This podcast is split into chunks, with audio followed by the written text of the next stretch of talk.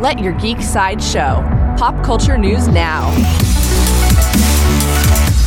Hi, this is Andrew, and here are your Daily Geek headlines. Coming soon from Blumhouse.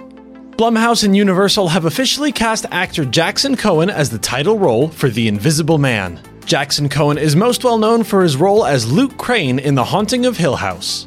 He will join the previously announced cast Elisabeth Moss, Aldis Hodge, Harriet Dyer, and Storm Reid. For fans of Mortal Kombat, writer Greg Russo confirmed on his Twitter account that the Mortal Kombat reboot will be rated R. More than that, he announced that they are going to show fatalities on the big screen for the first time ever. The Mortal Kombat reboot will begin filming later this year. New from Toho, the Japanese production company Toho dropped a trailer for their 3D adaptation of their anime Lupin the Third. Lupin III follows the grandson of the greatest thief of all time as he nabs valuable artifacts and runs from a world-class detective. Lupin III The First will be released in Japan December 6th and later in the West. Coming soon to Cartoon Network.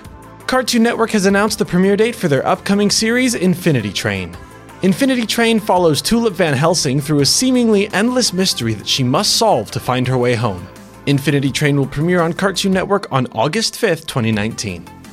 This has been your Daily Geek Headlines Update, presented by Sideshow, where pop culture is our culture. For even more ad free pop culture news and content, visit sideshow.com forward slash geek. Thank you for listening, and don't forget to let your geek side show.